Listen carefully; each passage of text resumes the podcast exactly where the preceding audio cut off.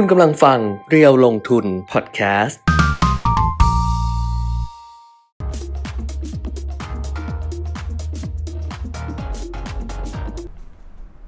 สวัสดีค่ะ สวัสดีครับ อัปเดตเทรนด์ลงทุนนะคะ กับครับ เพจเดียวลงทุนค่ะ วันสุดท้ายของเดือนกันยายน 30 กันยายน 2564 ครับ ไตรมาสที่ 3กำลังจะผ่านไป เออเป็น เมื่อเมื่อวานคุณแก้มบอกจะพูดอะไรนะ วันที่ไม่ไม่30 กันยา เป็น9เดือนที่โลกโลกต้องจำอะ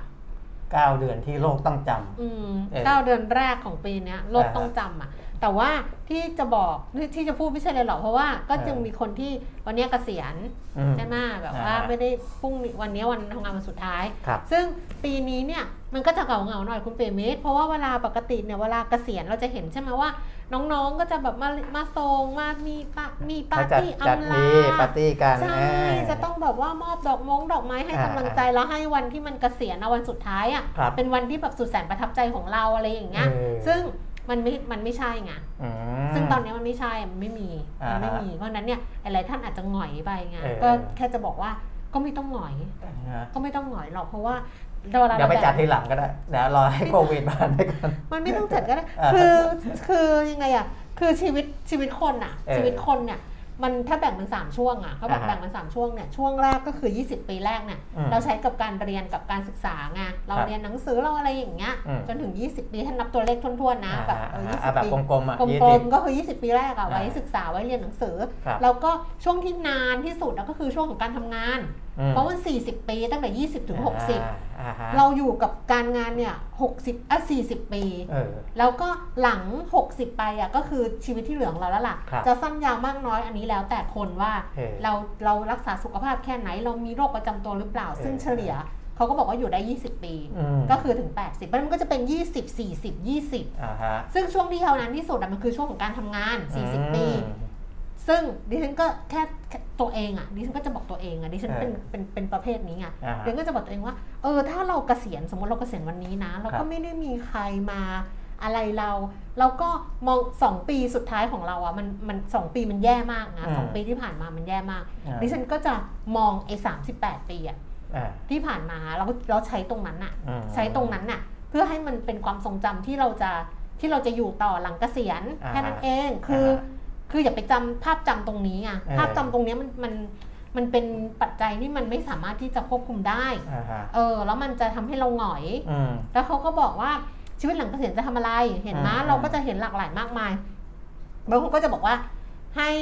อันนี้เขียนลงใน Facebook แฟนเพจไปแล้วนะเออเมื่อเช้านั่งเขียนไอการทำคอนเทนต์หลายหลายเพจนี่เหนื่อยมากเลยนะ คือ Facebook ตัวเองนะ เช้ามาก็ต้องต้องเขียนเอออัอันหนึงอู้ต้องมาเออนั่งทำไอ้ Facebook แฟนเพจของนะตัวเองนี่เพื่อให้เพื่อนๆรับรู้ว่าเป็นไปเป็นมาของของใช่เราเอไปอซื้อรองเท้าอะไรอย่างเงี้ยนะเออก็ต้องมานั่งลงนะ แล้วแล้วพอเออไอ้ไอ้เฟซบุ๊กแฟนเพจอะขวัญเออชนกวิทยคุณแฟนเพจอะอ่าฮะก็จะต้องพูดเรื่องเงินพูดเรื่องหลักคิดวิธีคิดพูดเรื่องอะไรอย่างเงี้ยนะเออแล้วก็ต้องไปอัปเดตหนีงานมารีวิวซีรีส์เออก็ต้องไปเอาซีรีส์มาอีกคือก็นึกเหมือนกันว่ากูทำทำไม เยอะแยะไม่หมดเออเหนื่อยไม่หมดเลย เออ แต่เมื่อเช้าเขียนลงไปแล้ว เขียนลงใน Facebook เออแฟนเพจแล้วว่าอ่ฮะเขาบอกว่าหลังเกษียณนะก็ลงมาเป็นเกษตรกรอ่าเออดิฉันก็เขียนว่าดิฉันน่ะปลูกกะเพรายังตายเลย คือจะไปปลูกอะไรเออปลูกกะเพรายังตายเออคนปลูกกะเพราตายมีที่ไหนอ่าฮะมีที่นี่ไงอืมหรือว่าให้ลองทำอาหารทำอะไรอย่างเงี้ยใช่ไหมอืมหุงข้าวยังไม่สุกเลย เออเออไม่สุกก็ไม่สุกก็อะไรนะ ไม่ดิบก็แฉะไปอะไรอย่างเงี้ยเออกับเออข้าวต้มเออซึ่งก็จะบอกว่ามันแล้วแต่ไงก็พวกฝรั่งเขาถึงไปท่องเที่ยวกันไงท่องเที่ยวต้องใช้เงินอะเขาเขาก็เก็บไว้ไงก็นี่ไงก็เออจะบอกว่ามี 3 เรื่องที่เราต้องเออบริหารจัดการเออหลังจากเกษียณแล้วครับเรื่องที่หนึ่งก็คือเป็นเรื่องที่เราต้องเตรียมไว้ก่อนเกษียณถูกก็คือเรื่องเงินกับคือเรื่องสุขภาพด้วย เรื่องเงินเรื่องสุขภาพก่อนเกษียณต้องทำใช่มาก่อนเพราะถ้าไม่งั้นหถ้าสุขภาพคุณไม่ดีเนี่ยถึงคุณเกษียณแล้วเออออยากไปเที่ยวมันก็ไปไม่ได้เพราะมัน มันมันสุขภาพมันไม่เอื้อ แต่บางคนก็ไม่ชอบเที่ยว เออ อย่างดิฉันไม่ชอบเก็บเสื้อผ้าขี้เกียจมันก็จะไม่ค่อยไปไหนไงเออเวลาไปไหนที่เป็นทุกข์มากเลยนะเวลาไปต่างประเทศเมื่อก่อนไปทำข่าวเงี้ย อ่าฮะเป็นทุกข์มากเลยเพราะว่าขี้เกียจเก็บเสื้อผ้า อืม แต่ว่ามันต้องไปไงครับก็ ก็ไม่ชอบ ดิฉันก็เลยบอกว่า เราอะไม่ต้องไปฟังว่าใครอะเขาจะบอกเราว่าทำนู่นสิทำนี่สิทำนั่นสิอืมเราเรามีความสุขแบบไหนเออเราก็ทำไปคุณปีมิตรตอนเสาร์อาทิตย์แกมีความสุขกับการนั่งเหม่อเหรอค่ะแกนั่งเหม่อนั่งอะใช่ปะชมธรรมชานั่ติงดูนกมันคุยกันอะไรอย่างเงี้ยเออแล้วมันก็แบบเออมันความสุขของเราอะเราก็อ่าฮะไม่เห็นว่าจะต้องไป รบอกว่านั่งเหม่อเสียเวลา ถ้ามันเป็นความสุขของเราในการนั่งเหม่อเราก็จะเหม่ออะเออก็คือไม่ต้องไปอะไรอย่างเงี้ย อันเนี้ยแต่ว่าเรื่องที่ต้องเตรียมก็คือหนึ่งอืมการเงินกับสุขภาพอืมต้องพร้อมมาก่อนอ่าฮะสองคือ การบริหารความคาดหวังหลังเกษียณเพราะบางคนยังติดอยู่ไงเออติดอยู่กับความคาดหวังโอ้โหพอแบบไม่มีใครมาหาเลย ไม่มีใครโทรมาไม่มีใครนู่นนี่นั่นอะไรเงี้ยอ่าฮะอันนี้ต้องไปบริหารจัดการเราเองอืมแล้วก็สามดิฉันจะบอกทุกคนแล้วบอกตัวเองด้วยว่าเวลาแต่ทุกวันนี้ดิฉันทำอยู่อืมคือไม่ต้องรอเกษียณ คือสิ้นวันอะอ่าฮะคือสิ้นวันปุ๊บอะถ้าอย่างวันจันทร์ที่ผ่านมาดิฉันเจอครับเรื่องยากหนักมากเลยคุณปิมิตรอืมฮึเจอยาก พอผ่านไปดิฉันก็จะขอบคุณตัวเองอืมขอบคุณตัวเองแล้วถ้าเกิดว่าเราผิดพลาดเราก็ขอโทษตัวเองอ่าฮะก็แค่นั้นเองอืมชีวิตมันแค่เนี้ยครับ คุยเรื่องอะไรเนี่ย นี่ไงรออ่า สำหรับสมาชิกเข้ามานี่บางคนบอกว่าเหมือนคุณแก้มเลย คุณเอกสิทธิ์ไม่รู้เรื่องเกษตร เออผูกกะเพรายังตายชอบซื้อของในตลาดสดมากกว่า เราไม่สามารถคือถ้าเรารู้ว่าเราอะไม่สามารถอย่างนี้ใช่ป่ะแล้วเราเออเราสนับสนุนเกษตรกรได้อะครับทางเดียวของเราก็คือเราก็ทำงานแล้วเราก็บริหารจัดการเงินไงครับแล้วเราก็เก็บเงินเอาไว้ซื้อแค่นั้นเองอืมไม่ได้มีอะไรแบบอะไรเลย แต่ว่าที่ที่แบบที่เจอเยอะๆอะอย่างไปรายการทีเด็ดลูกหนี้อย่างเงี้ยอ่าฮะ เดี๋ยวค่อยไปโควิดนะ ที่เจอเยอะๆว่าเราไปรายการทีเด็ดลูกหนี้อะส่วนใหญ่เออคืออะไรรู้ไหมครับ คือคนนั้นพูดคนนี้พูดคนนั้นพูดคนนี้พูด อืม เออเขาก็จะเป็นแบบนี้เฮ้ยคนนั้นบอกไม่อย่างนั้นคนนี้บอกแต่ไม่ใช่เรื่องการงานนะส่วนใหญ่เป็นเรื่องแต่งงาน อ่าฮะ บอกเนี่ยชาวบ้านเขานินทากันชาวบ้านเขานินทาก็ ใช่ป่ะเออคือใครจะพูดอะไรแบบเนี่ยนั่งเมอเสียเวลาหรืออะไรอย่างเงี้ยมันก็อ่าฮะชีวิตเราไงอืม เรามีความสุขแบบไหนเราก็ใช้ แบบนั้นให้คุ้มค่ากับตัวเราแค่นั้นเองครับอะคุยเรื่องอะไรไม่รู้ไปโควิดเลยค่ะ อ่าสวัสเดี๋ยวดีนะคะ ทุกท่านที่ทักทายเข้ามาสวัสดีค่ะ ก็วันนี้มีหลายเรื่องนะครับ นี่ก็มันเป็นไลฟ์นะมันคุยเรื่องอะไรก็ได้อ่าฮะ ไปเรื่อยๆ นะ อย่าเบื่อกันนะมีหุ้นเข้าใหม่วันนี้ 2 ตัวเอเลอยซึ่งปนะกครับ ติอะมันไม่ไม่ได้เออมันก็ ทำมันไม่สามารถแล้วเนาะเข้ามาพร้อมกันสองปราตักว ฏการณ์แบบนี้ไม่ได้เกิดขึ้นบ่อยอ่าฮะ ๆนะครับถึงแม้จะเข้าคนละตลาดก็ตาม ค่ะ แต่ว่า ถ้าเมื่อก่อนเนี้ยมีอืมอีเวนต์เขาเรียกว่า first trading day เนี่ยอืมเขาจะจัดที่ห้องโถงเดียวกันค่ะนะไม่ว่าจะเป็น MAI หรือเซตแต่เคยมีอืมอาตอนที่ผมทำเมื่อก่อนนี้เป็นที่ปรึกษาอืม IPO ก็มีเข้าพร้อมกันเข้าสองตัวพร้อมกันสองตัว เพราะฉะนั้นบริษัทหนึ่งก็จัดที่โถงล่างอ๋ออีอีกบริษัทหนึ่งก็ไปจัดเขาอีกโถงบนที่แทนหนึ่งอ่าอ่าก็จะไปแต่ว่าปกติแล้วจะไม่ค่อยเกิดเขาก็นานๆทีถึงจะเกิดทีหนึ่งอาจจะเป็นเลิก ดูเลิกไงน่าจะเป็นเลิกดีผมดูแล้ว วันนี้วันธงชัย ปฏิทินเออดิฉันบอกใช่ปฏิทิน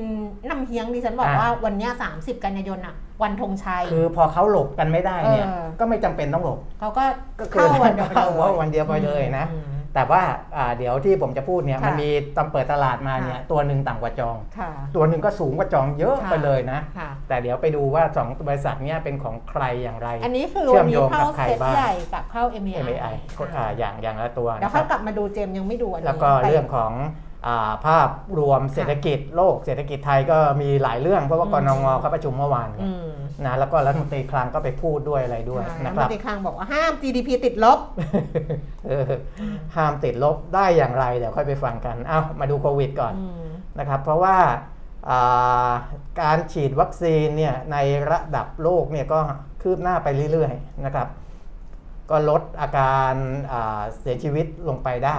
นะในแต่ละประเทศที่พูดแต่ว่าจำนวนผู้ติดเชื้อเนี่ยที่พูที่พูดนี่เพราะว่ามันเพไม่ราะว่าขึ้นมา หน้าจอมันไม่ขึ้น เออเอาเอาดูของไทยก่อนแล้วกัก็นบอกดังนั้นไปแล้วว่า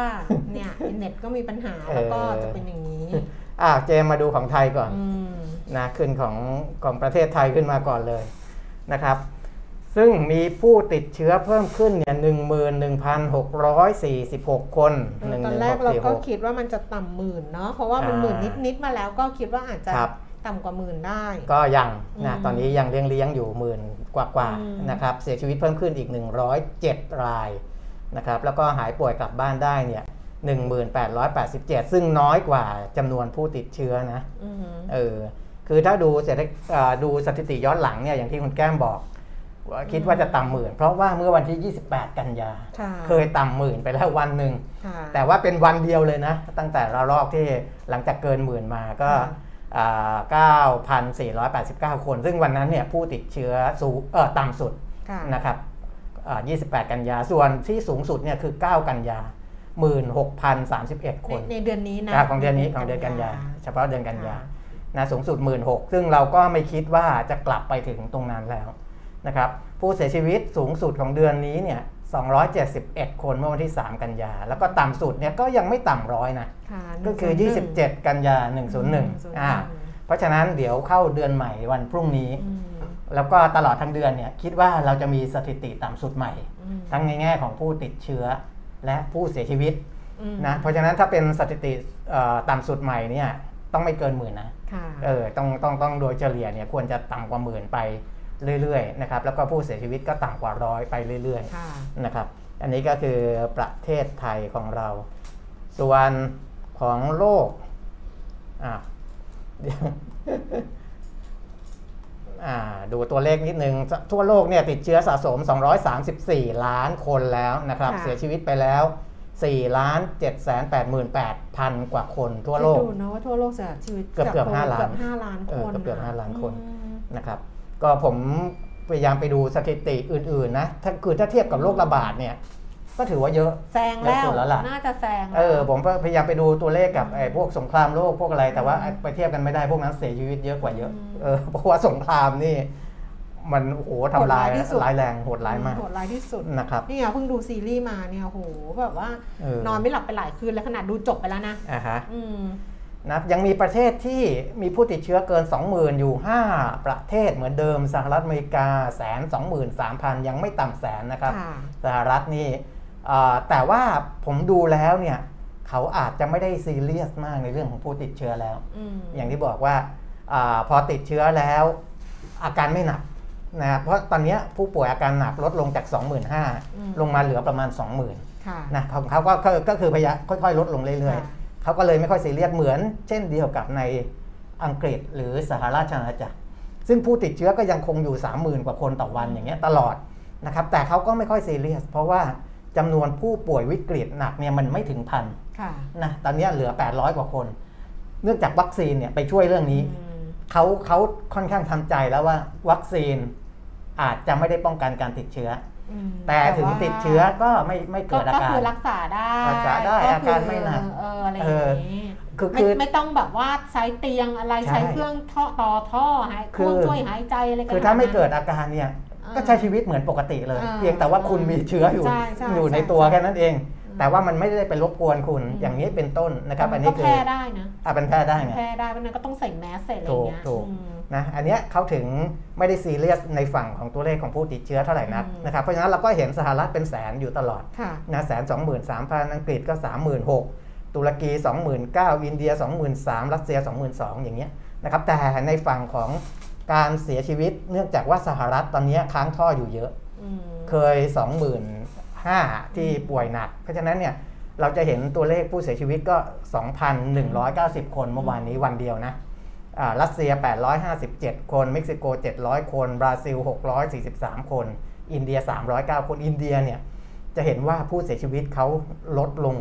ค่อนข้างเยอะค่ะนะครับอะอันนี้ก็ในระดับโลกก็ได้ให้เห็นเอ่อเรื่องของประสิทธิภาพของวัคซีนนะนะว่าไม่ได้ป้องกันการติดเชื้อ เพราะฉะนั้นเนี่ยเวลาเราพูดกันฉีดวัคซีนแล้วไปติดเชื้อทำอะไมไรเป็นเนี้ยธรรมดาอ่ามันกลายเป็นเรื่องธรรมดาไปแล้วธรรมดาเพราะว่า เราต้องดูในระดับโลกอืมนะเพราะว่าวัคซีนเนี่ยมันฉีดกันทั่วโลกอืมเออมันเป็นเรื่องธรรมดาไป แต่ว่าอย่าให้มีอาการถึงกับอย่าไปต้องเป็นแพ้ภาระของหมอพยาบาลแล้วกัน ไม่แต่ว่าวัคซีนน่ะอ่าก็คืออย่าไปแพ้มันก็มีย่าไปเรื่องของการแพ้เออด้วยแพ้อย่าไปเรื่องของการเสียชีวิตอะไรอย่างเงี้ยครับแต่ว่าโดมันมันก็มีเกิดขึ้นได้ แต่ว่าเปอร์เซ็นต์ที่เราเห็นนะตอนนี้มันก็น้อยไงเออมันก็น้อยนะคะอ่าฮะแล้วก็คนที่รับวัคซีนไปแล้วเนี่ย ก็โอกาสที่จะที่จะติดมีครับแต่ว่าการรักษามันก็ง่ายขึ้นครับอย่างนั้นเออแล้วก็ถ้าเราคือพอเรารู้ว่าดีๆมันมีโอกาสที่จะติดเนี่ยก็ป้องป้องกันตัวเองไปเรื่อยๆอะใช่ใช่ไหมป้องกันตัวเองไปเรื่อยๆอืมก็ระวังอะตัวเองไปเรื่อยๆ ไปดูข้อมูลนะคะครับตลาดหุ้นต่างประเทศค่ะ เมื่อคืนที่ผ่านมาดัชนีอุตสาหกรรมดาวโจนส์ปิดตลาดเพิ่มขึ้นมา 90 จุดค่ะ 0.25% NASDAQ ลงไป 34.0.24%แล้วก็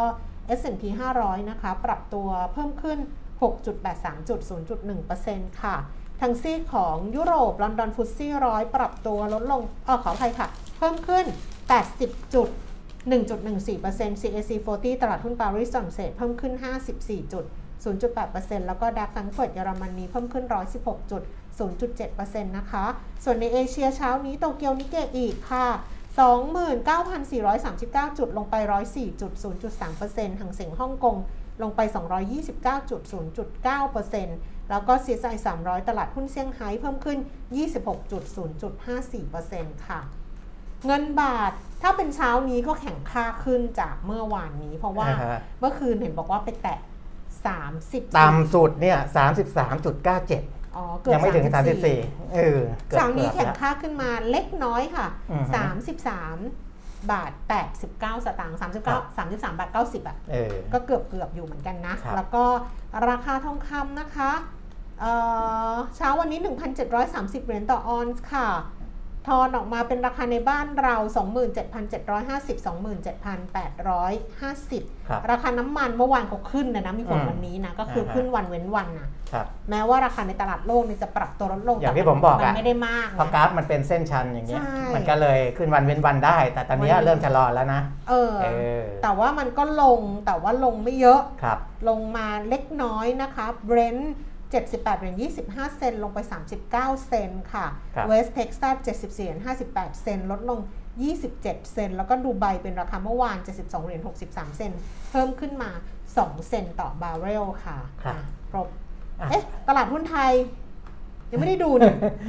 หรือว่าเออเดี๋ยวเดี๋ยวกลับมาดูตลาดหุ้นไทยยังแล้วไม่ก็ได้จะไปดูพูดตลาดถึงหุ้นใหม่ทีเอเดียวอเลยยังไม่ได้ดูตลาดหุ้นไทยเลยนะเดี๋ยวเดี๋ยวกลับมาอีกทีแล้วกันเพราะไปพูดเรื่องของอัตราแลกเปลี่ยนกับเรื่องของราคาน้ำมันอะไรของอืมโลกให้จบไปก่อนอืมนะครับ เพราะว่าเดี๋ยวมาต่อเนื่องอาในเรื่องของอัตราแลกเปลี่ยนเนี่ยเงินบาทของไทยเราตั้งแต่ต้นปีอ่าเมื่อวานคุณแก้มบอกแล้วอ่อน 11%กว่า แต่ตอนเนี้ยมันอ่อนลงไปอีกนะครับเป็นอ่าถ้า year to date เนี่ยอ่อน 12.78% ถ้าถามว่ามันอ่อนนี่ที่มากเอ้มากสุดในโลกมากสุดในเลยนะโลกไหม ถ้าเทียบกับประเทศที่มีอัตราเงินเฟ้ออมแบบเรานะ ปกตินะ คือถ้าเงินเฟ้อมันสูงสูงๆมากอันๆนั้มันนอ่อนอยู่แล้วเออเอก็อไม่ต้องไปเที่ยวเขาหรอกแต่ถ้าเป็นประเทศอืมในลักษณะที่เศรษฐกิจแข็งแกร่งแบบเราเนี่ยอืมอ่อนที่สุดในโลกแล้วโอ้ใช้คำว่าเศรษฐกิจแข็งแกร่ง แข็งแกร่งแล้วเออนะครับ แข็งแกร่งแบบเรา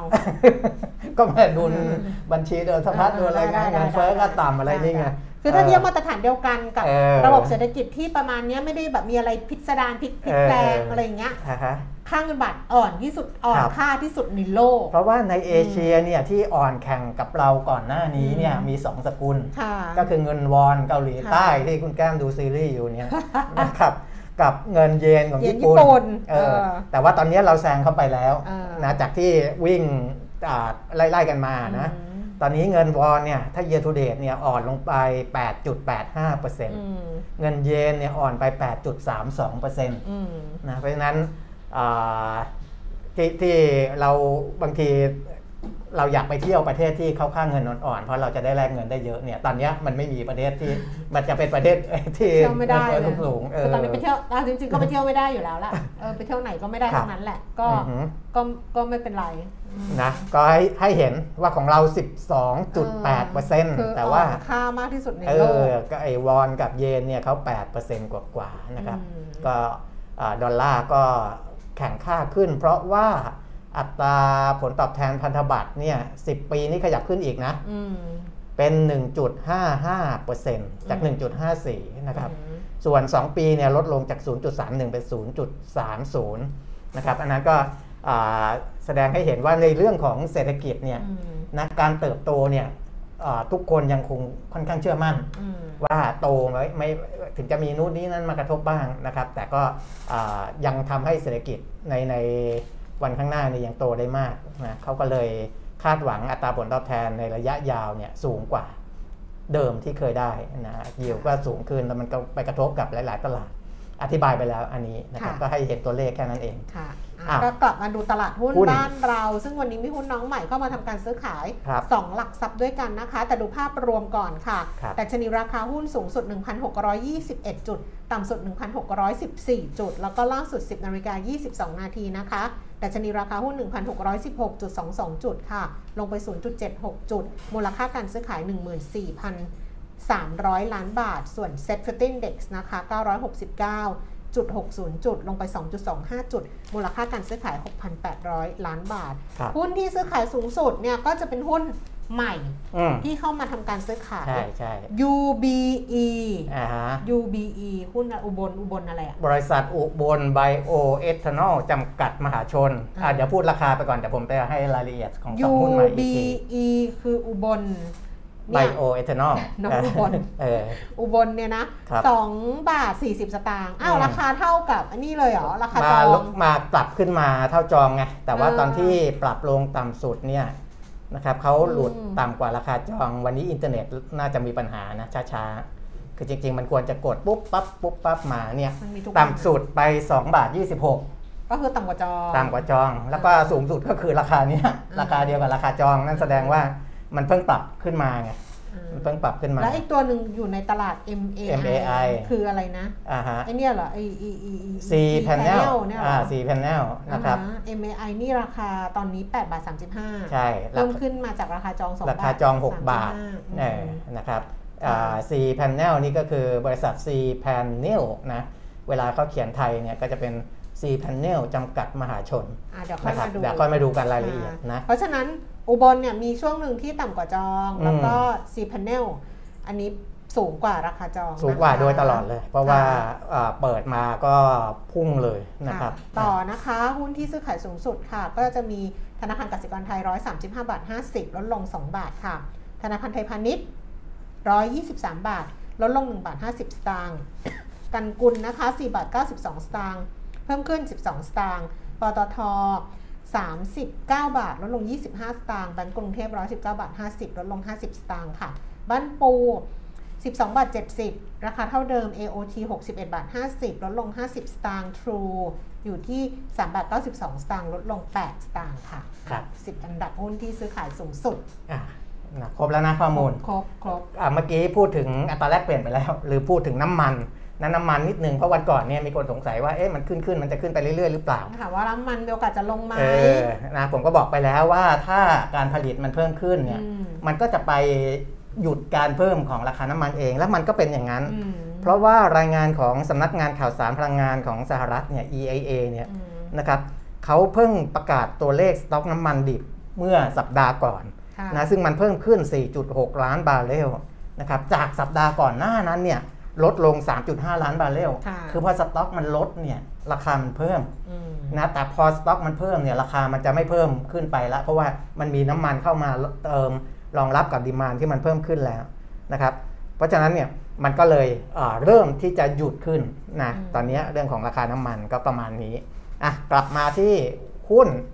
นะครับ น้องใหม่ 2 ตัวเอาตัวแรกก่อนในตลาดหลักทรัพย์แห่งประเทศไทยอะเดี๋ยวเจมส์ขึ้น UBE UBE ก่อนนะครับอุบลอุบลไบโอเอทานอลอ่าอุบลไบโอเอทานอลเนี่ยนะครับอ่าก็ชื่อมันชัดเจนอยู่แล้วล่ะนะเขาทำเอทานอลที่มาจากมันสำปะหลังนะคือเอทานอลชื่อมันชัดเจนตรงไหนไบโอเอทานอลไม่แล้วมันแบบว่าว่าชื่ธุอรกิจไงธุรกิจชื่ออ๋อนึกว่าว่าไหนไม่ชื่อบอกว่ามันมาจากมันสับปะหลังอ๋อไงกำลังดูเดี๋ยวว่ามีทั้ง ชัดเจนเรื่องธุรกิจเออและมีชื่ออุบลด้วยเออซึ่งเอุบลเนี่ยมันก็เกี่ยวโยงกับบริษัทนี้ด้วยนะอ่าเดี๋ยวจะบอกอ่านะครับ แต่เอทานอลเนี่ยมาจากสองสองได้จากพืชพลังงานอืมก็คืออ้อยก็ได้อ่าหรือมันก็ได้มันสำปะหลังเออแต่อันเนี้ยทางภาคอีสานเนี่ยขมจกมันสับปะหลังส่วนใหญ่เขาจะมาจากมันสำปะหลังอืมนะครับอ่าก็มูลค่าตลาดเขา 9,394 ล้านบาท อันนี้คือ Market นะครับ Cap Market Cap อืมก็จากราคา IPO นะ ตอนแรกนึกว่าจะเกินหมื่นล้านอืมเพราะถ้าเข้ามาแล้วสูงกว่าจองเนี่ยก็เกินหก็มื่เป็นนหมื่นล้านแต่ตอนนี้ก็ยังไม่เกินค่ะนะครับ ที่บอกว่าอุบลเนี่ยอ่าค่อนข้างชัดเจน เพราะว่ากลุ่มผู้ถือหุ้นใหญ่ของบริษัทนี้เนี่ยเป็นนักธุรกิจการเมืองใหญ่ของอุบลราชธานีอ๋อถ้าเราได้ยินนามสกุลโคสุรัตน์อืมน่าจะรู้นะครับ โคสุรัตน์เนี่ยถือหุ้นอยู่ 25.77%แต่ผ่าน 2 บริษัทนะอืมคือบริษัท STK Capital กับ K Plus Holding STK ก็มาจาก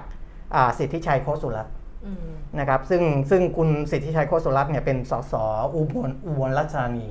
หลายสมัยนะค่อนข้างยาวนานนะครับส่วนคุณวิรศักดิ์โคสุรัตน์ซึ่งเป็นอดีตรัฐมนตรีท่องเที่ยวใช่เป็นรัฐมนตรีและกีฬาเนี่ยอ่านะครับก็เป็นหลานอืม นะเป็นหลานของคุณสิทธิชัย เป็นลูกของคุณวิชัยอืมนะครับ อันเนี้ยเป็นตระกูลหลักที่ถือหุ้นบริษัทนี้ ก็คืออุบลเนี่ยมาจากอุบลราชธานีเออ ไบโอเอทานอลเออใช่ แล้วก็นึกว่าคุณอุบล คุณอุบลในพิศวาสอะอุปคุณอุบลไม่ใช่แล้วเอคุณออุบลในพิศวาสเออนั้นชื่อเออ คุณอุบลนะใช่นะคุคุณณอุอุบบลลเออเออนะก็ อ่าอันนี้ผู้ถือหุ้นใหญ่แต่เขาไปจับมือกับกลุ่มธุรกิจใหญ่อืมสามบริษัท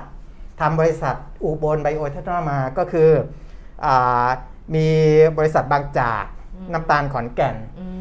มคือบางจากเนี่ยน้ำเอยน้ำมันบางจากเนี่ยอ่าอ่ากับน้ำตาลขอนแก่นเนี่ยเขาไปร่วมกันจัดตั้งบริษัท BBGI อ่าอ่าซึ่ง BBGI ตอนนี้ก็ยื่นค่ะไฟลิ่งจะค่ะจะขายหุ้นแล้วนะค่ค่ะ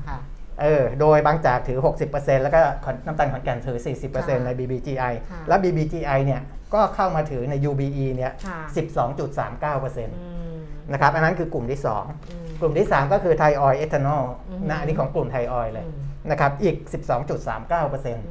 ะครับเพราะฉะนั้นอ่าบริษัทนี้ก็จะร่วมหุ้นกันระหว่างตระกูลอ่าโกสุรัตน์เขาสรัตน์ กับบางจากบางจากน้ำตาลขอนแก่นแล้วก็ไทยออยเอทานอลอ่าอ๋ก็อโอ้ก็ยิ่งใหญ่นี่นะอ้าวทางก็การใช้ได้ไงเออวันนี้เนี่ยหุ้นไม่ใช่ธรรมดานะหุ้นเข้าตา5โบรกเกอร์เนี่ยอ่ามีมีอยู่2โบรกเกอร์แนะนำหุ้นนี้นะเออก็คือหยวนต้ากับ Trinity เออแต่ราคาไปต่ำกว่าจองซะนะครับ อะอันนั้นก็เป็น UBE ตอนนี้โอ้ก็อัรานนี้คาหลุดก็จองอยู่นะคะ ยังยัง2บาท 36 เนาะเขาไม่ได้ใช้นั่นด้วยอะ ไม่มีไม่มีไม่มีถ้ามี Green เขาจะต้อง Show ขึ้น ST ST อะไม่มีเออไม่ได้ใช้ไม่งั้นก็ครับเต้าเต้าได้ไงครับอะอันนี้ก็ต้องเดี๋ยวไม่เข้าใจเต้าอะไรประคองแต่เราแต่เราพูดกันเออคือเหมือนว่านั่นมันเป็นศัพท์ที่เราคุยกันเวลา เวลาอ่าฮะทำข่าวอะค่ะครับเวลาทำข่าวอะไรอย่างเงี้ยเดี๋ยวเดี๋ยวฟังแล้วจะงงว่าเอาเต้าอะไรวะเออเนี่ยมอ้าวขึ้นอีกบริษัทหนึ่งตัวหนึ่งคือ C เจมเจ panel มอ่ามา C panel อืมนะอ่าอันนี้ในตลาดหลักทรัพย์ MAI อยู่ในกลุ่มอสังหาริมทรัพย์และก่อสร้างค่ะนะครับ ก็ทำพวกอ่าแผ่นพื้นผนังคอนกรีตสำเร็จรูปพวกเนี้ยนะครับอ่ากลุ่มนี้ไอ้ Market Cap ตอนก่อนเข้าตลาดเนี่ย900 ล้านเอง นะก็คือหน้าราคา IPO นะแต่ตอนนี้มันเกินพันไปแล้วค่ะนะเกิดเพราะว่าราคาเขาสูงกว่าราคาจองไปเยอะค่ะแล้วนะครับ กลุ่มนี้เนี่ยถ้าใครอ่าเคยเล่นหุ้นผลิตภัณฑ์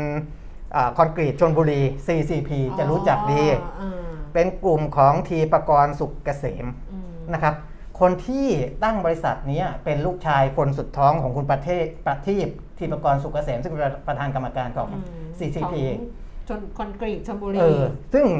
อ่าชื่อคุณชาคริตมทีปะกรสุกเกษมเนี่ยจริง ๆ คุณชาคริตเนี่ยตอนที่พ่อเอาบริษัทเข้าตลาดเนี่ยอืมเขาก็มีส่วนเลยการผลักดันอ่าแต่พอเข้าไปแล้วทำมา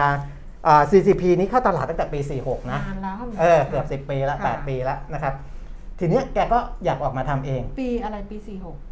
CCP เข้าตั้งแต่ปี 46 นะ แล้วมัน 8 ปีอะไรเหรอปี 46 มันต้องเกินสิอ่าเกินแล้วเหรแล้วอถึงปี 56 มันก็ 10โอ้ปีเกือบ 20 ปีแล้วเลยเออนึกว่าสองห้าสองสี่ห้าสี่หกอ่าธันวาคม 2546 โอ้เกือบ 20 ปีแล้วเลยเออโอ้สองทำไมห้าสี่หกลบสองห้าหกสี่อะ เออเออจะมาเออแปดปีอะไรอืมไม่ใช่ 8 ปีอืมมากกว่านั้นอืม18 ปีเถอะสองห้าหกสี่ลบสองห้าสี่หกเออสิบแปดเอปีอ18ปีไงอืมนะ ก็เลยออกมาทำเองอืมนะครับคุณชาคริตเนี่ยเป็นลูกชายคุณสุดท้องนะออกมาทำเอง แล้วก็อ่าจริงๆ แล้วผลิตภัณฑ์เนี่ยดูดูๆไปก็ใกล้เคียงกับ CCP นะค่ะเออแต่ว่าอ่าอาจจะมีมีลายผลิตอะไรต่างๆ ที่มันไม่เหมือนกันนะต่างกันแต่อาจจะไปเอื้อกันได้อืมนะครับ อันนี้ก็ให้เห็นว่าอ่าก็เป็นกลุ่มนี้อืมเพราะว่า ราคาวันเนี้ยที่ของเขาขึ้นเนี่ยเพราะว่า CCP เองตอนเข้าตลาดอืมมาจนถึงปัจจุบันเนี้ยคุณแก้มเขาก็มีผลการดำเนินงานที่ค่อนข้างที่จะ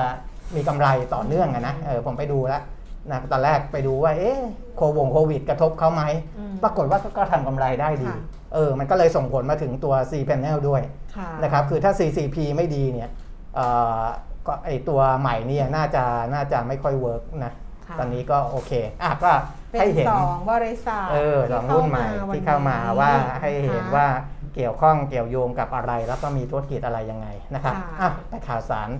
ดีกว่า เพราะว่าค่ะปนงเมื่อวานกนนี้งไงเมื่อวานก็ประชุมกันนะคะ ผลครับสรุปก็ทราบกันอยู่แล้วว่า ตกลงเนี่ยคณะกรรมการกนงมีมติเป็นเอกฉันท์ ก่อนหน้านี้เสียงแตก อ่า แต่ว่าเมื่อวานนี้ไม่แตกแล้ว ไม่แตกมาเป็นนะคะนิทิศทางเดียวกันหมดแล้วออ เป็นเอกฉันท์นะคะ ครับ ให้คงอัตราดอกเบี้ยเอ่อนโยบายไว้ที่ 0.50%ต่อปี อ่าฮะ ก็คือตามที่คาดการณ์ไว้นั่นแหละ ครับ แต่ว่าสิ่งที่เขาประเมินต่อไปก็คือภาพรวมเศรษฐกิจใช่ใช่นะครับ อืม อ่ามันมีตัวหนึ่งนะที่อ่าบอกว่าเศรษฐกิจ ไทยเนี่ยน่าจะผ่านจุดต่ำสุดในไตรมาสที่ใช่3นะของปีนี้ไปอืมอันนั้นอันนั้น keyword ที่1อืมนะอันนี้ที่คุณทิตนันทิ์ มัลลิกะมาสผู้ช่วยใช่ผู้ว่าการธนาคารแห่งประเทศไทยบอกนะว่าหนึ่งก็คืออ่าไตรมาสที่ 3 ปี2564เนี่ยเป็นจุดต่ำสุดของครับเศรษฐกิจไทยอ่าฮะแต่ว่า keyword ที่ 2 ก็คือการฟื้นตัวในไตรมาสที่ 4 ยังมีความไม่แน่นอนตอนแรกฟัง keyword แรกเออเฮ้ย มันผ่านจุดต่ำสุดไปแล้วเอเอออแบบไตรมาสที่ 3 ผ่านจุดต่ำสุดไปแล้วนะครับแต่พอ keyword ที่ 2 ปุ๊บ ไตรมาสที่ 4 ยังมีความไม่แน่นอนสูงเออเอออืมแต่อย่างไรก็ตามอืมนะครับ อัตราการขยายตัวทางเศรษฐกิจของปีนี้ก็ยังคงไว้ที่ 0.7%ใช่แต่ว่ามันมีอ่าภาพลวงตาเล็กๆนะคุณค่ะแก้ม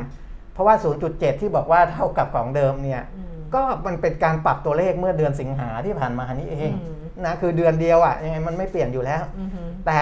เวลาเรามองจริงๆเนี่ยเราต้องเอาไปเทียบกับช่วงเดือนมิถุนายนอืมเออที่การประเมินคราวที่แล้วค่ะนะครับมิถุนายนเนี่ยประเมินว่าจะโต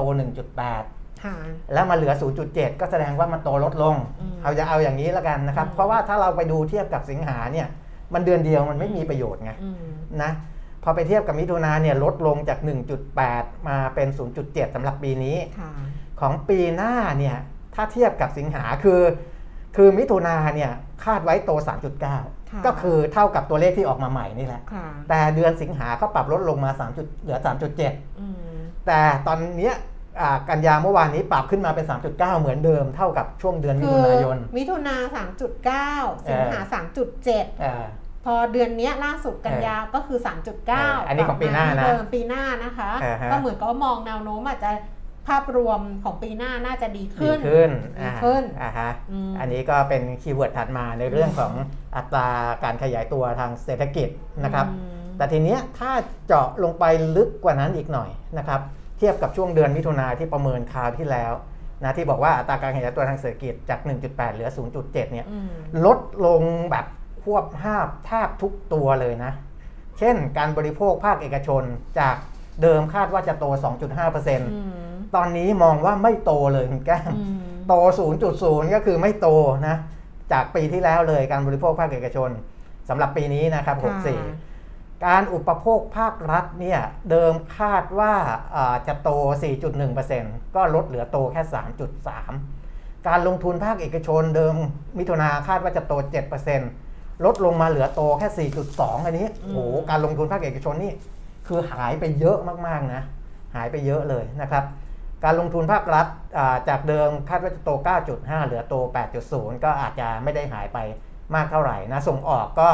อ่าใกล้เคียงกับที่ประมาณการไว้ เพราะเดิมคาดว่าจะโต 8.8อืมก็เหลือ 8.7 นะครับ ใกล้เคียงกันอ่าการนำเข้าคิดว่าจะโตเพิ่มขึ้นจาก 15%เป็น 15.3%ค่ะนะครับ อันนี้ก็ให้เห็นในแง่ของอาตัวเลขเปรียบเทียบกับการประเมินในก่อนหน้านี้จำนวนนักท่องเที่ยวเนี่ย หายไปเยอะเลย หายไป มิถุนาประเมินไว้7 0 0 0 0อืม0อืมจนล่าสุด2 0 0 0 0 0อืมโอ้นะ2 0 0 0 0 0คนนี่แทบจะอ่าไม่มีเงินเพหราะมุนว่าเวียนในประเพเทศราะมาเลยจริงก็คือหกหมื่นอะตอนเนี้ยใช่เขาก็รอไตรมาสสี่ไงไตครัรบมาสสุดท้าย แต่ตอนนี้คือมาจริงก็ประมาณหกหมื่นเท่านั้นน่ะปีหน้าเนี่ยเดิมคาดว่านักท่องเที่ยวจะเพิ่มอ่าจะมี 10 ล้านคนค่ะแต่ 10 ล้านนี้ก็ต่ำกว่าปกติเยอะนะอืมเพราะว่าอ่า จริง ๆ ต้องเข้ามาประมาณสัก40 ล้านอืมนะขึ้นนะตอนเนี้ยปีหน้าอ่าปี 65เนี่ยเดิมประเมิน 10 ล้านก็ต่ำอยู่แล้ว ลดลงมาเหลือปีหน้าเนี่ยคิดว่าจะเข้ามาสัก 6 ล้านคนเท่านั้นค่ะเองนะครับอะอันนี้ก็เป็นในเรื่องของกรอบตัวเลขอ่าทางด้านของแบงก์ชาติ จากทางแบงค์ชาตินะเอคะอแต่ว่าทางรัฐมนตรีว่าการกระทรวงการคลังคุณอาคมเติมพิทยาภัยศิษย์นะคะ เมื่อวานนี้ไปกล่าวปาฐกถาในงานสัมมนา ธุรกิจสังคมสร้างภูมิคุ้มกันฝ่าภัยโควิดนะคะโดยหนังสือพิมพ์ประชาชาติธุรกิจนะคะคุณอาคมก็บอกว่าเรื่องของโควิด -19 ทำให้สำนักวิจัยต่างๆเนี่ยปรับลดตัวเลขประมาณการเศรษฐกิจไทยรวมทั้ง World Bank ที่ปรับมาล่าสุดด้วยนะคะครับแล้วก็มีบางสำนักเนี่ยที่คาดการณ์ว่า GDP ของเราเนี่ยจะติดลบอีกหนึ่งปี อันนี้อืมเขาบอกว่ารัฐบาลจะดำเนินการทุกอย่าง ไม่ให้ติดลบ เออ คือจะทำทุกอย่าง ก็ก็คืออัดฉีดนู่นนี่นั่นช่วยกระตุ้นที่ผมบอกสุดพลังนะเออสุดพลังไปสุดพลังเออและทำสุดพลังเออฮะเออจะมีมาตรการสุดพลังเพื่อไม่ให้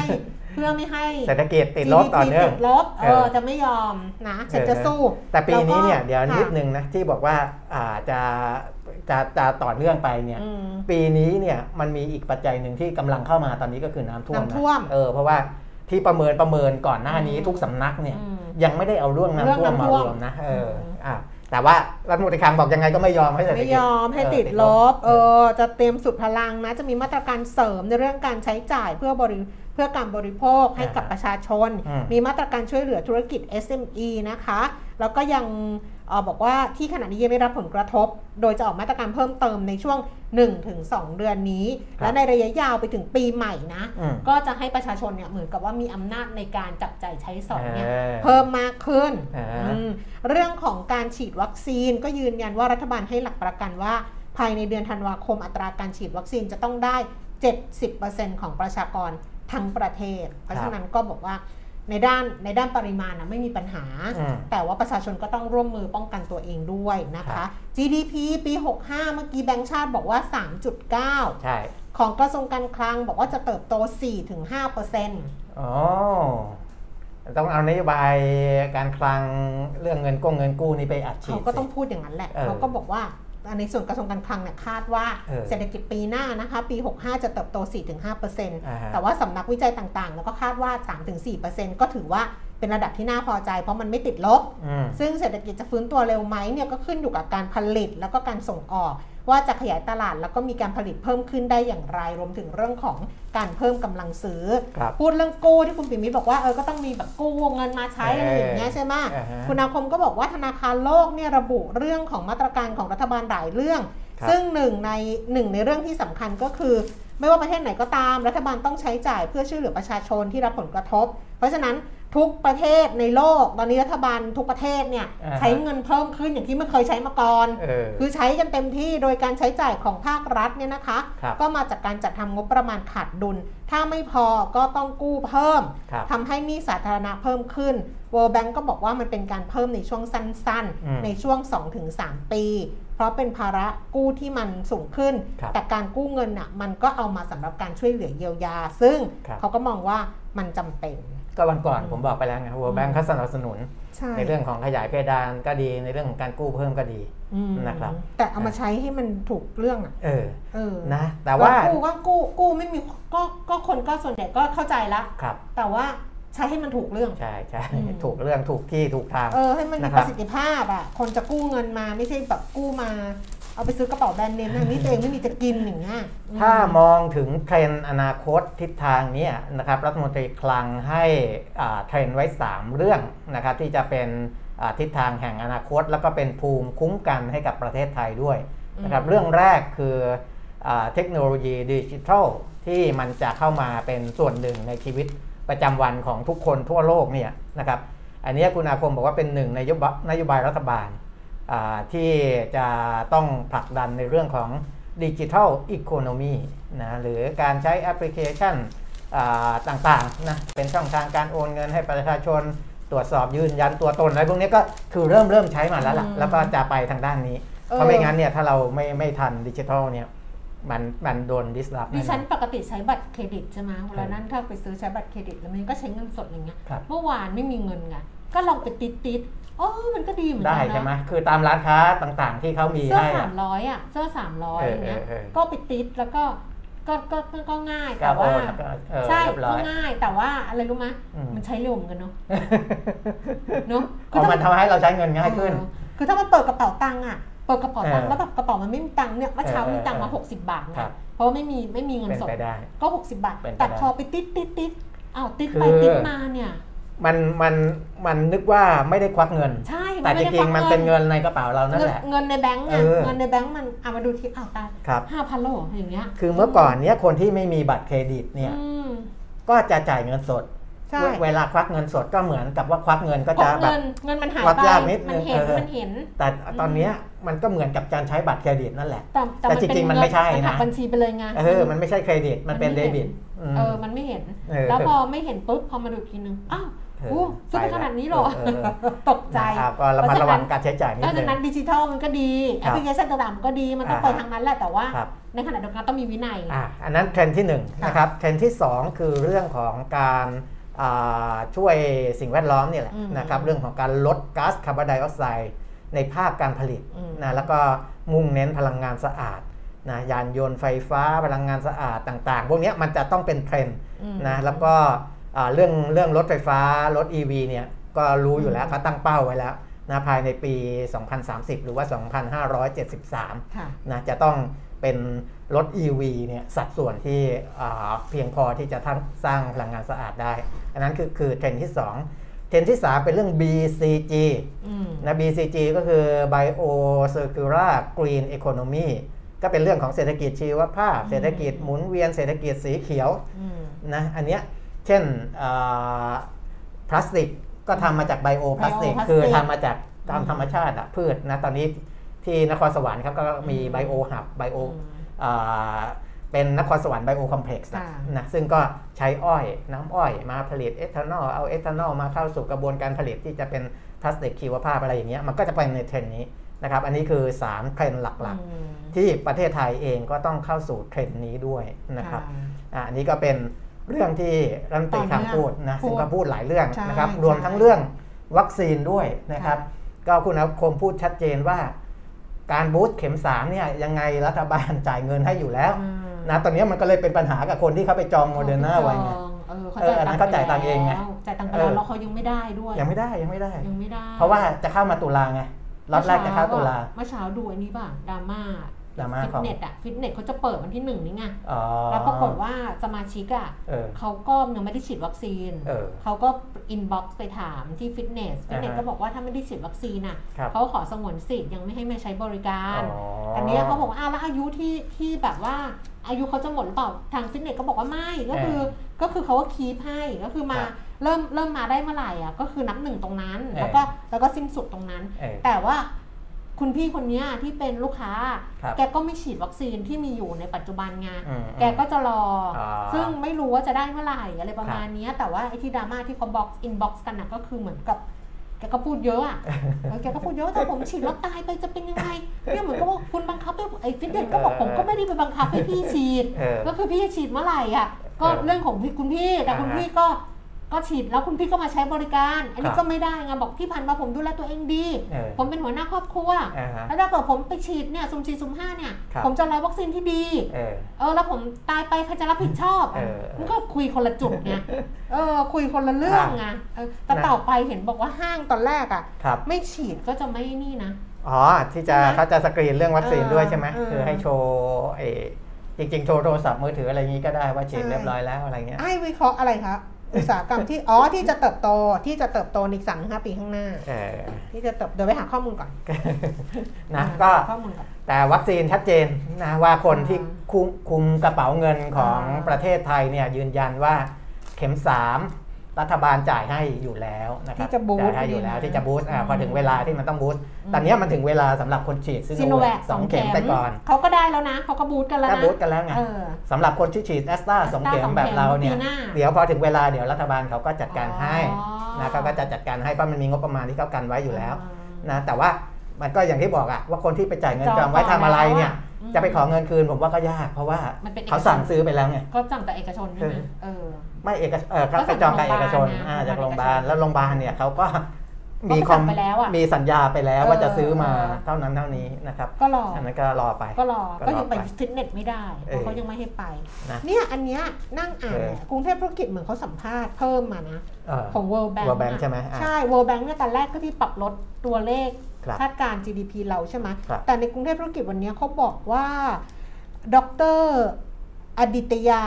แมตทูนะคะ ซึ่งเป็นหัวหน้านักเศรษฐศาสตร์ของ World Bank ประจำภูมิภาคเอเชียตะวันออกและแปซิฟิกเนี่ยกล่าวกับกรุงเทพธุรกิจครับก็คือเหมือนพิเศษนะบอกอ่าว่าไทยเนี่ยเป็นประเทศที่มีแผนการฟื้นฟูประเทศอย่างมีขั้นตอนอืมและมาตรการด้านสาธารณสุข และมาตรการด้านสาธารณสาธารณสุสุขขที่แข็งแกร่งอืมสามารถรับมือโควิด -19 ได้อย่างดีเยี่ยมครับแต่ขณะนี้ดูเหมือนสถานการณ์การแพร่ระบาดของโควิด -19 ในไทยค่อนข้างเปราะบางอืมเพราะอัตราการฉีดวัคซีนยังต่ำครับเห็นได้ชัดว่ากำลังเร่งมือสร้างภูมิคุ้มกันหมู่ให้ได้ตามเป้าอ่าเชื่อว่าสัดส่วนการฉีดวัคซีนจะสูงขึ้นในอีกไม่ช้าครับและคาดว่าจะไปถึง 70%กลางปีหน้าอันนี้อ่าพูดไปแล้วใช่ไหมอ่าใช่พูดไปแล้ว เออ แล้วเขาก็แต่ว่าทางบอกรัฐบาลเนี่ยยืนยันว่า 70%ปลายปีนี้ปลายนะปีนี้รัฐมนตรีคลังบอกนะเออเออ World Bank เนี่ยมองว่าเศรษฐกิจไทยยังสามารถรักษาอัตราการขยายตัว และมีการเติบโตด้านการส่งออกที่ดีครับเอ่อเดี๋ยวนะเออไทยได้รับการชื่นชมจากทั่วโลกว่ามีระบบสาธารณสุขที่แข็งแกร่งครับแต่กลับกลายเป็นว่าความสามารถที่จะปฏิรูปเชิงลึกเพื่อนำไปสู่ เพื่อนำพาเศรษฐกิจประเทศไปสู่ห่วงโซ่ คุณค่า value chain ยังไม่มีความชัดเจน และนี่เป็นสิ่งที่น่าห่วงในขณะนี้ เพราะอาจจะส่งผลกับโครงสร้างเศรษฐกิจของประเทศในอนาคตอ่าคือแกพูดชมไปด่าไปเนาะ ไทย แกพูดไปเออไทยมีการประเทศไทยมีการฟื้นฟูประเทศอย่างมีขั้นตอนเออมาตรการด้านสาธารณสุขที่แข็งแกร่งอืมแต่ขณะนี้ดูเหมือนว่าเอ่อ การแพร่ระบาดค่อนข้างเปราะบางเออแล้วก็80%การฉีดวัคซีนก็ช้าช้าครบ 70%กลางปีหน้า ใช่เออแล้วก็แกก็ชมว่าไทยเนี่ยได้รับการชื่นชมจากทั่วโลกเออเพราะว่ามีระบบสาธารณสุขที่แข็งแกร่ง แต่กลับกลายเป็นว่าสามารถที่ความสามารถที่จะปฏิรูปเชิงลึกเนี่ยยังไม่มีความชัดเจน เออเอออะนะเออก็ก็ไอตัวที่ที่ติงไว้อะก็เป็นตัวที่จะต้องไปปรับปรุงไงอืมเออเป็นตัวที่จะไปปรับปรุงนะครับอืมอะทีตนี้บตบจูบตบจูบเออตบจูบ จูบก่อนจูบแล้วก็กระชากหัวมาตบแล้วอัก็นนี้จูบแล้วก็ตบซีรีส์เกาหลีไม่ค่อยมีมีเฉพาะไม่มีซีรีไม่ส์ไทยมีโอ้ซีรีส์เกาหลีไม่มีเออตบจูบเออไม่มีจูบเขาอยากจูบเลยก็จูบจูบจูบเออเออซีรีส์เกาหลีแล้วก็ไม่มีผู้หญิงจูบผู้ชายก่อนก็อ่ามีใช่ไหมเอออย่าไปคิดมากอืมนี่ล่าสุดเรื่องที่ดูก็เหมือนกันเออแล้วผู้หญิงก็โดดจูบผู้ชายก่อนผู้ชายตกใจจ้าว่าเออเออแล้วผู้ชายก็พูดว่าเริ่มก่อนเองนะนี่ไงของบ้านเรานี่ยังไม่มีนะ ผู้หญิงจูบผู้ชายก่อนนี่น้อย ไม่รู้หลังๆไม่ได้ดูแล้ว เขาดูกระเช้าสีดาอันนี้เมื่อคืนนะอ๋ออ๋อมีมีมีกระเช้าเสดานั่นแหละนะอ้าวเมื่อคืนมีมีนะมีแล้วก็กระโดดจูบเป็นตัวอย่างหรือเป็นอะไรไม่รู้นะอะได้ดูกับเขาด้วยเหรอเราอะมันมันมันวนมาไงวนมาหลายรอบไงเอาเออวันมาหลายรอบเออเลยดูซะหน่อยอ้าวเออในเชิงของดอกเบี้ยนโยบายเนี่ยนะครับ EIC ของธนาคารไทยพาณิชย์ค่ะนะครับอ่าศูนย์วิจัยเศรษฐกิจธนาคารไทยพาณิชย์ ยังคาดว่ากนงจะคงอัตราดอกเบี้ยในระดับ 0.5%เนี่ยอืมไปอีก 2 ปีอืมอ่าไม่ใช่ไปอีก 2 ปีสิ ก็คือปีนี้ 21 22 นะครับ ก็อีกปีก็นึงยังคงก็คืออ่าถึงปี 65 ใช่ใช่อืมนะครับ ส่วนเศรษฐกิจจะกลับมาฟื้นตัวเท่ากับช่วงปี 19 เนี่ยก็คือก่อนอาเกิดวิกฤตโควิดเนี่ย จะฟื้นมาได้ช่วงกลางปี 23ค่ะนะปีนี้ 21 ก็คือ 64 65 66 ประมาณกลางปี 66ค่ะนะครับถึงจะกลับมาฟื้นตัวได้เทียบเท่าก่อนเกิดวิกฤตโควิด -19 นะครับอันนี้เป็นของ EIC ส่วนของ CIMB ให้ระวังอีก 2 เรื่องนะครับ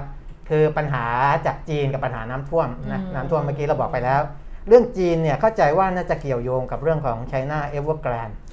นะครับซึ่ง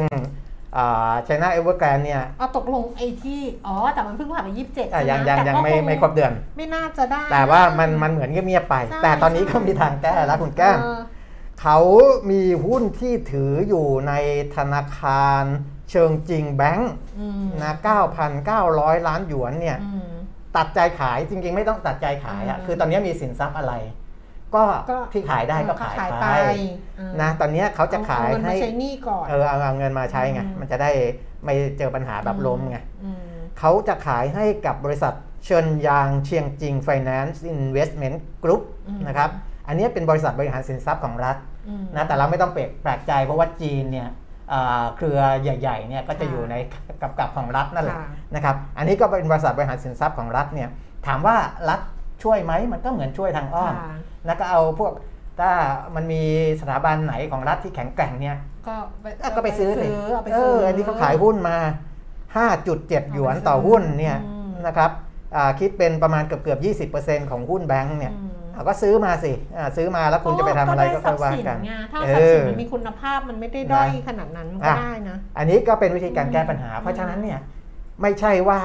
China Evergrande จะสิ้นไร้ไม้ตรอกอืมเขามีทรัพย์สินนะครับนะเนาะเออเขามีนู่นนี่นั่นก็เออทยอยไปสิคือถ้าไม่ขายหุ้น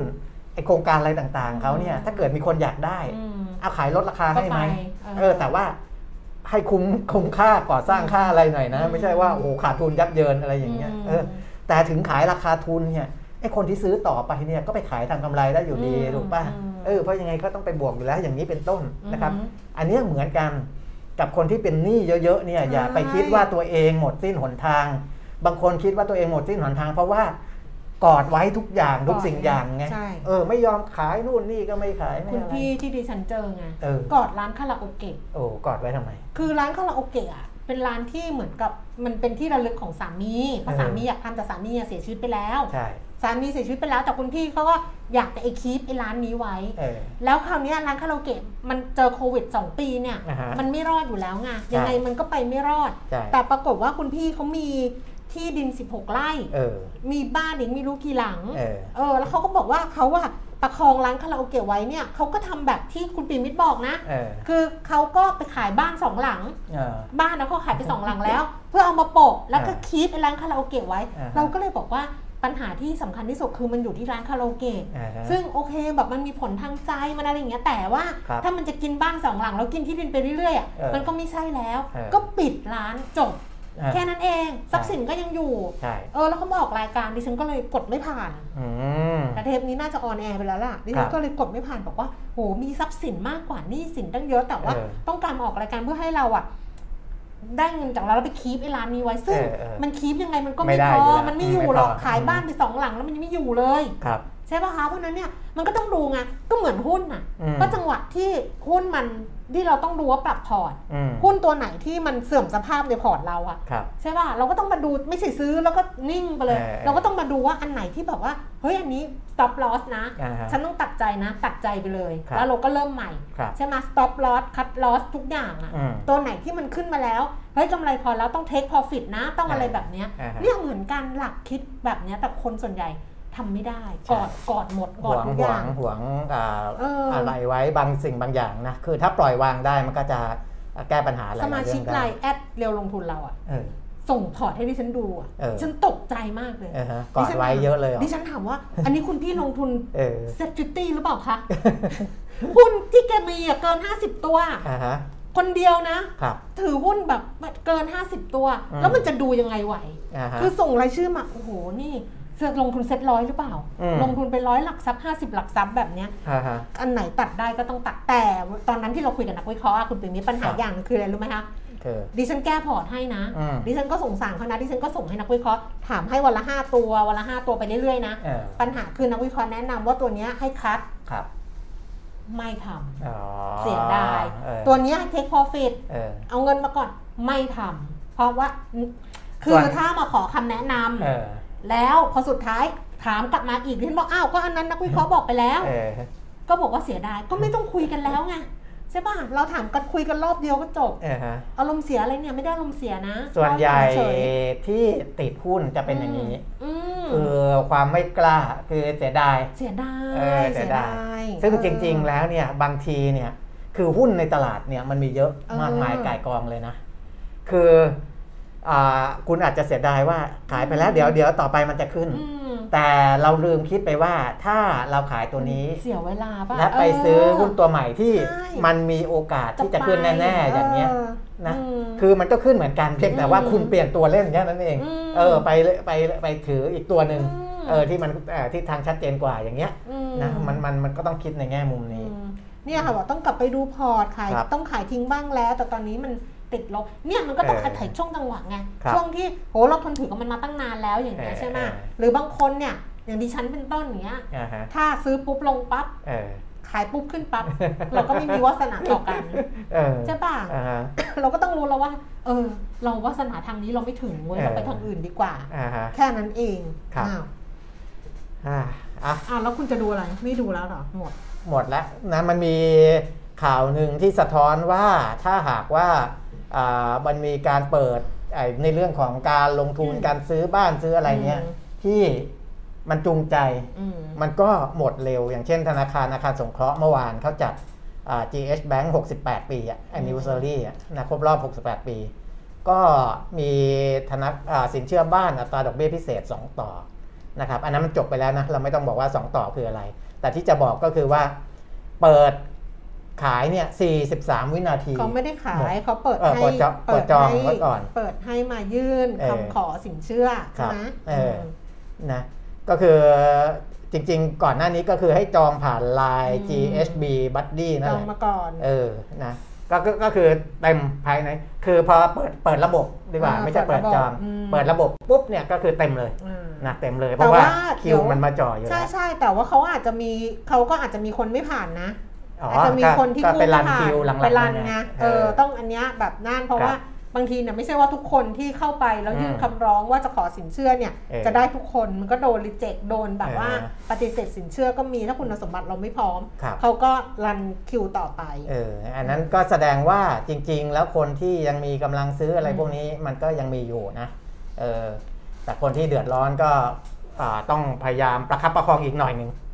นะครับรอให้ประเทศได้เริ่มเปิดได้จริงๆจังๆนะครับอ่าส่วนคนที่เอาใจช่วยเอาช่วยอืมส่วนคนที่เอ่อเจอภาวะน้ำท่วมอยู่ตอนนี้ก็เอาใจเอ่อช่วยเอาใจช่วยด้วยแล้วกันนะครับเอาใจช่วยกรุงเทพก็เอ่อเตรียมเตรียมไว้ แต่อืมแต่ว่าเอ่ออย่างที่บอกว่าผู้ว่า